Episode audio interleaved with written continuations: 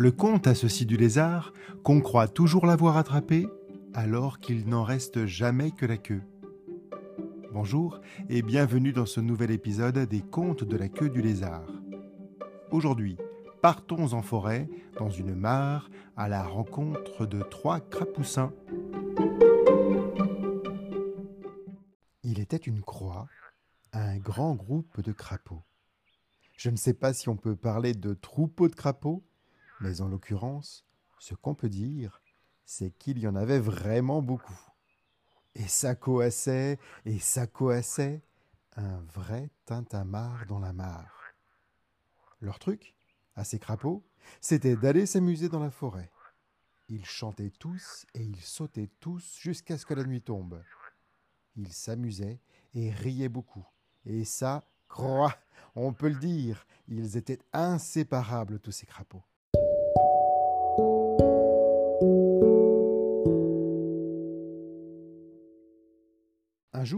Lors de leur sortie habituelle, tous ces crapauds allèrent découvrir une nouvelle forêt. Alors qu'ils étaient en train de s'amuser, trois crapoussins d'entre eux tombèrent tout à coup dans une crevasse profonde qu'aucun d'entre eux n'avait remarquée.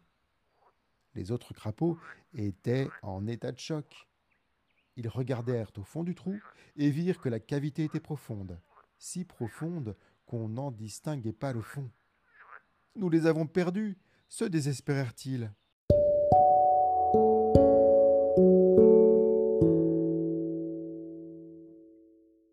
Pendant ce temps, au fond du trou, les trois crapoussins qui y étaient tombés, sortant de la torpeur dans laquelle la chute les avait mis, essayèrent de remonter rejoindre leurs confrères.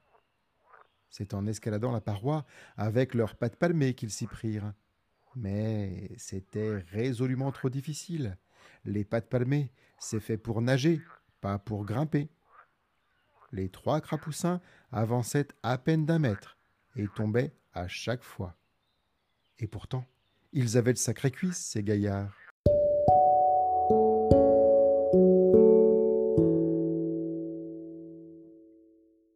Au bout d'un moment, les autres crapauds qui regardaient la scène depuis le rebord de la crevasse finirent par se dire que les efforts des crapoussins tout au fond du trou étaient totalement inutiles et vains. Comment pourraient-ils escalader une paroi aussi haute et glissante? Il valait mieux qu'ils abandonnent.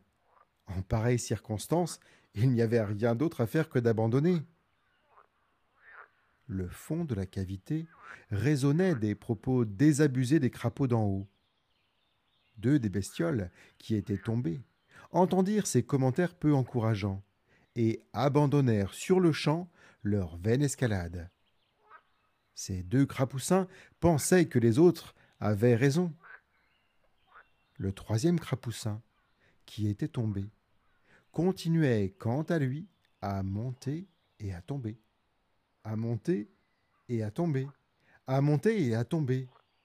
Après plusieurs heures, il réussit enfin à remonter à la surface. Exténué et en tirant la langue, c'est vrai, mais au moins ce crapoussin-là était sorti de la crevasse.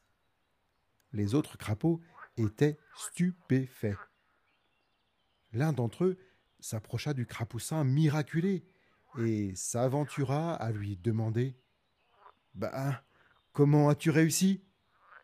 Le crapoussin rescapé ne répondit rien et se terra dans son silence.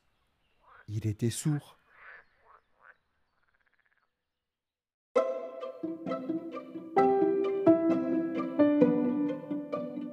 C'était La crevasse et les trois crapoussins, un conte lu et écrit par Wilfried Merklen, librement inspiré d'une fable philosophique. Pour retrouver d'autres contes, suivez mon podcast Les contes de la queue du lézard. Ça se passe sur le site laqueuedulézard.com. À bientôt pour de nouvelles histoires.